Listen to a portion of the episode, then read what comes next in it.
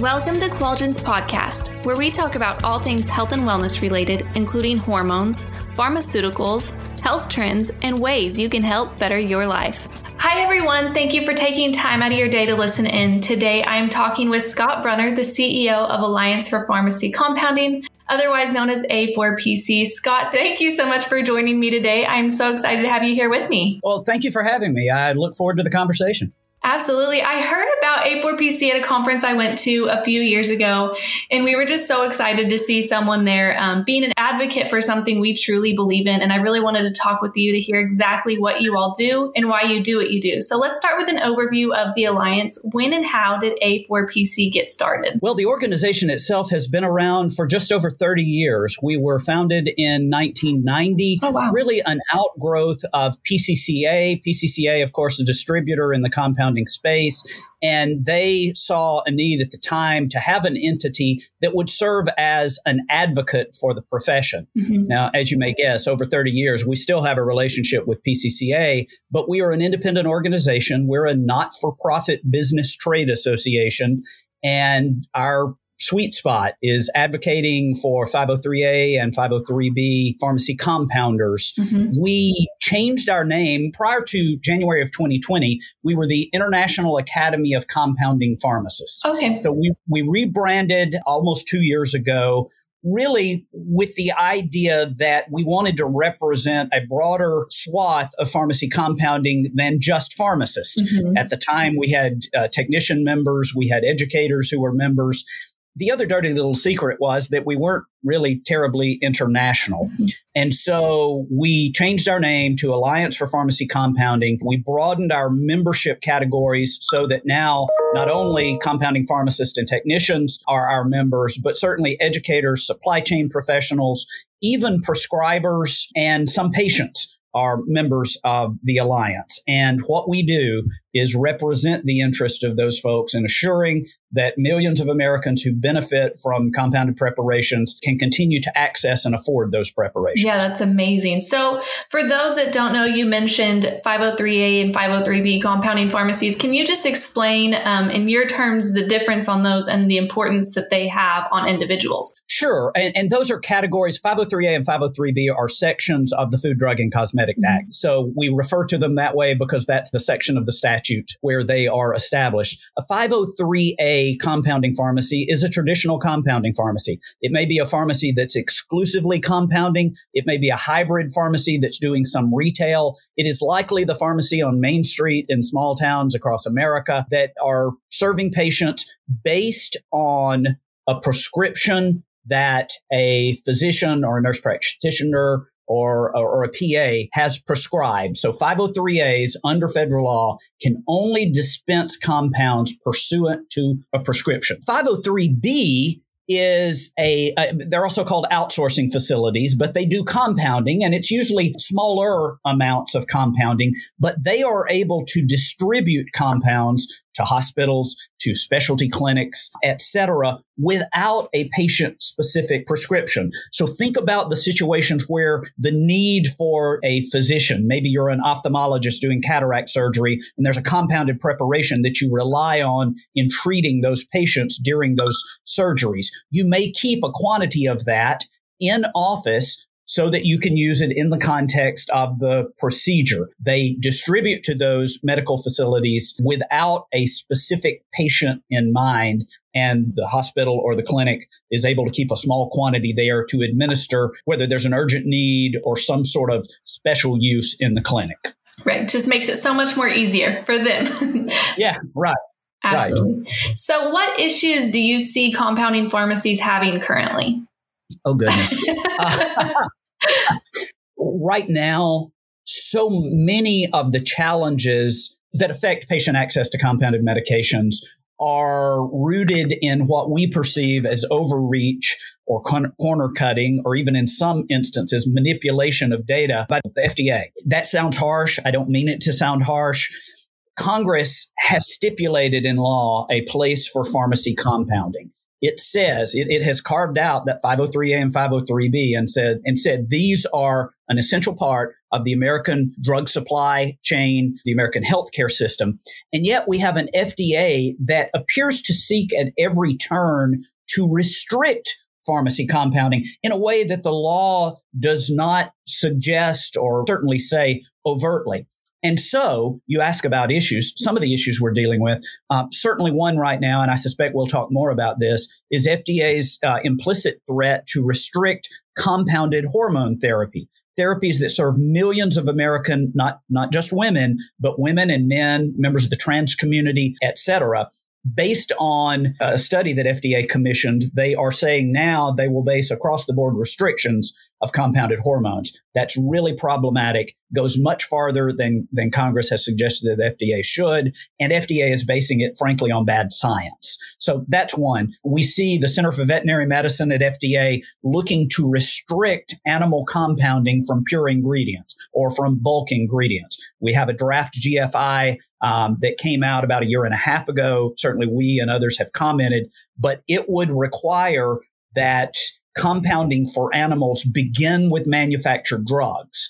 That's problematic for a lot of reasons. And the, the, first one that may come to mind is cost. Certainly, a compound made from manufactured drugs is likely to cost more. That's not really our concern. It's more about accuracy. When you compound from a manufactured drug, federal law, the FDA regulations allow a certain degree of variability in the potency of that drug. It may say 10 milligram, but there could be a range of 10 to 15% in terms of the dosage. So a compounder compounding from a manufactured drug starts not knowing for sure what the strength of that manufactured drug is. So it also suggests, uh, it, we really believe that it, it, interferes with the ability of, of veterinarians to use their medical judgment in prescribing for their animal patients. So that's a big one. Another one that we're working on is really an opportunity. And I have to give FDA some credit. Back near the beginning of the pandemic, the FDA began to realize that hospitals were unable to source a number of COVID drugs. So putting a patient on a ventilator, a lot of those drugs, the supply chain had already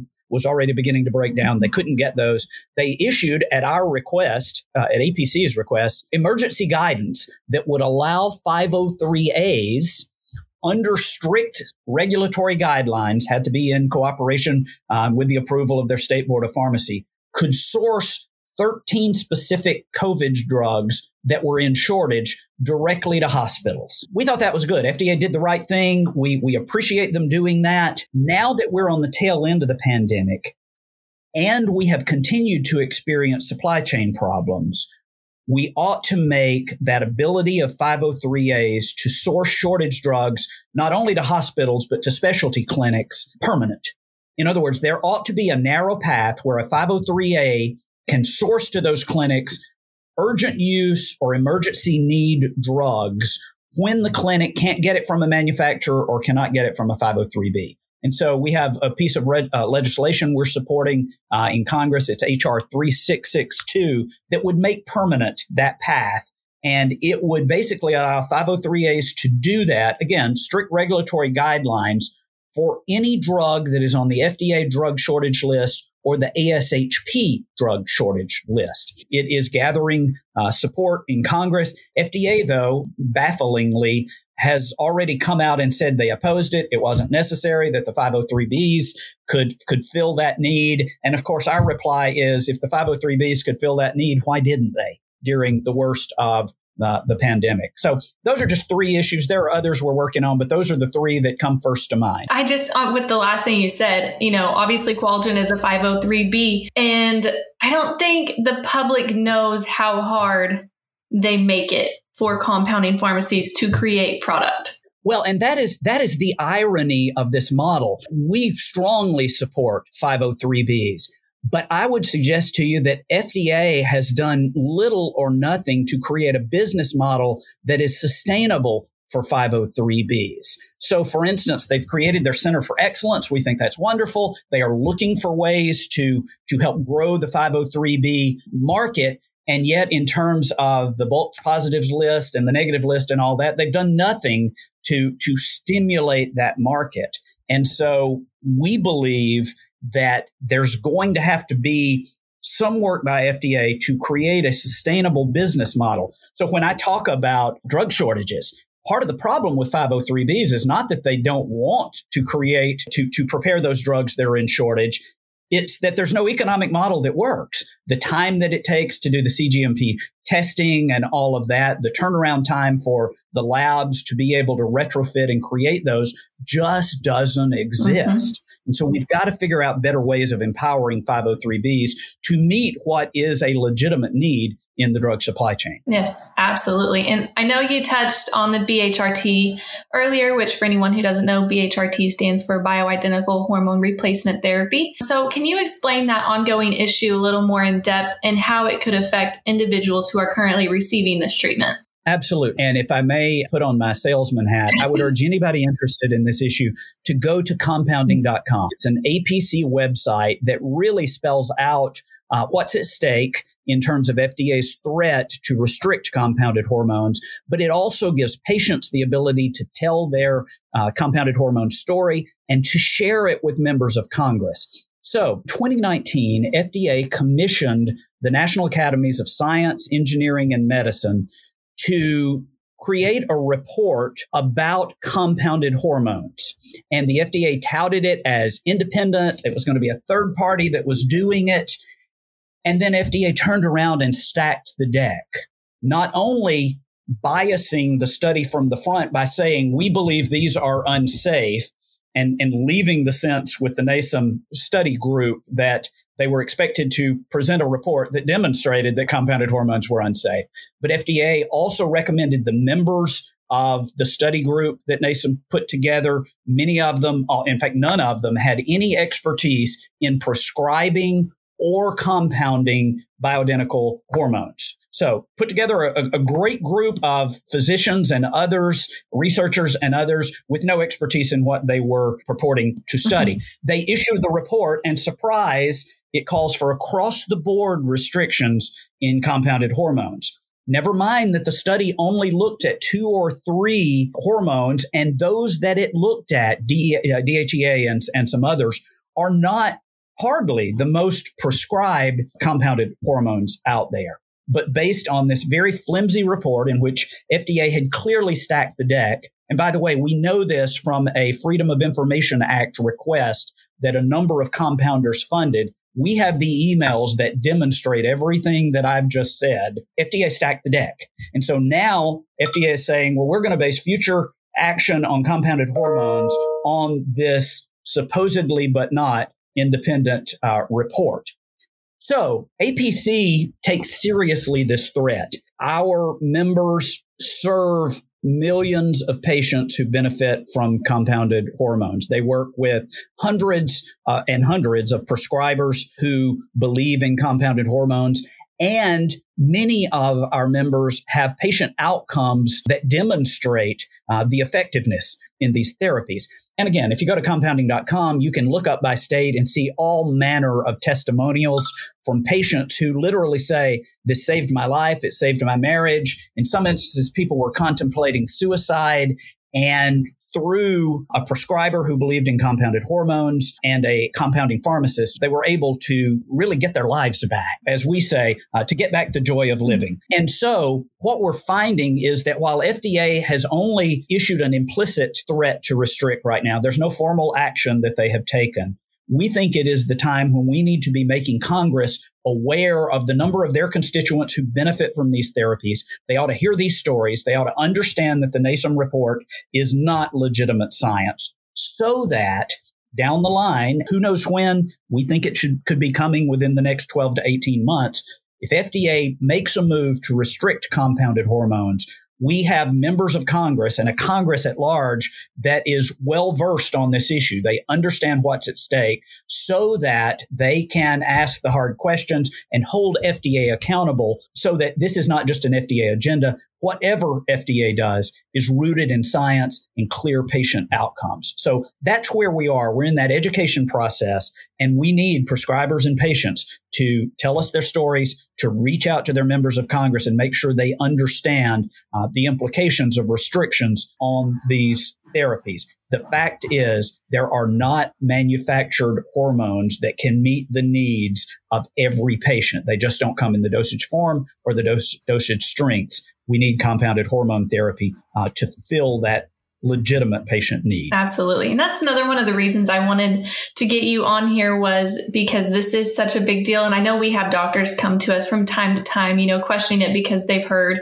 through, you know, some Google searches or something about this going on. So if someone wants to help, whether they be a provider or a patient, what can they do to get involved? The simplest thing is what I've already mm-hmm. mentioned. Mm-hmm. Please go to compounding.com tell your story. Even if you're a prescriber, a physician, nurse practitioner, PA, tell us your story. Tell about patients who have benefited from these therapies. And then take the time on the site to send a message uh, to your member of the U.S. House of Representatives and your two U.S. senators, making them aware of your concerns about these issues. We have template messages on the site that they can people can customize as they wish uh, and send them to their members of Congress. So that's important.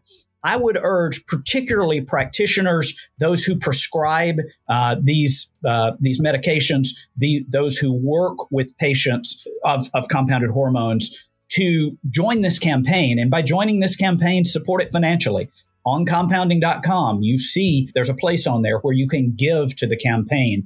We raised in late 2020 and through about July of this year, we raised $1.5 million. Wow. fund this campaign, build the website, digital media, mm-hmm. et cetera, because we wanted patients and members of Congress to, to understand what was at stake. Yeah. That's all in place. For it to continue in 2022, we are this week launching an additional fundraising campaign where we'll be raising 850,000 to continue the campaign for 2022. Our plans include uh, enhancements to compounding.com. We want to do a better job of reaching prescribers. Mm-hmm. Uh, that $1.5 million that I just mentioned largely came from pharmacy compounders. And by that, I, I mean largely pharmacists and pharmacy mm-hmm. owners. Uh, there's some vendors in there as well, but we've not gotten much traction with the prescriber community. And I think that's because we haven't yet been able to reach them with the story, with what's at stake here. So telling your story, sharing it with members of Congress, and then giving to the campaign are the three things that I think are most useful. Absolutely. Well, I really appreciate you being here. Is there anything additional you would like to add? If you are a pharmacy compounder, and by that I mean a pharmacist or technician, but I also mean a supply chain professional or someone who benefits from pharmacy compounding, a prescriber, a patient, we would love to have you be a part of this alliance. You can go to our website at a4pc.org. There's a join tab. Click on that. You'll see our different membership types. Uh, and we would love to have you be a part of the alliance. Our voice is stronger when your voices are added to ours. Absolutely. Well, thank you so much for joining me. I really appreciate what you all are doing. I think it's huge for this industry and for compounders across, you know, the country. We need people and advocates like you to keep on continuing to do what we do. So, thank you again. For more information on Alliance for Com- Pharmacy Compounding, like he said, please visit a4pc.org. And thank you everyone for listening. Please make sure to subscribe and follow us on social media. Stay up to date on Qualgen. Thank you again, Scott. Thank you.